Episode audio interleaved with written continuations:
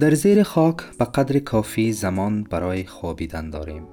اگر زمان گرانبهاترین چیز است بیهوده صرف کردن آن بدترین کار است زیرا زمانی که از دست رفت دیگر باز نخواهد گشت. هیچ وقت به گمان آن که زمان کافی دارید ننشینید. در عمل خواهید دید که همیشه زمان کوتاه و ناچیز است.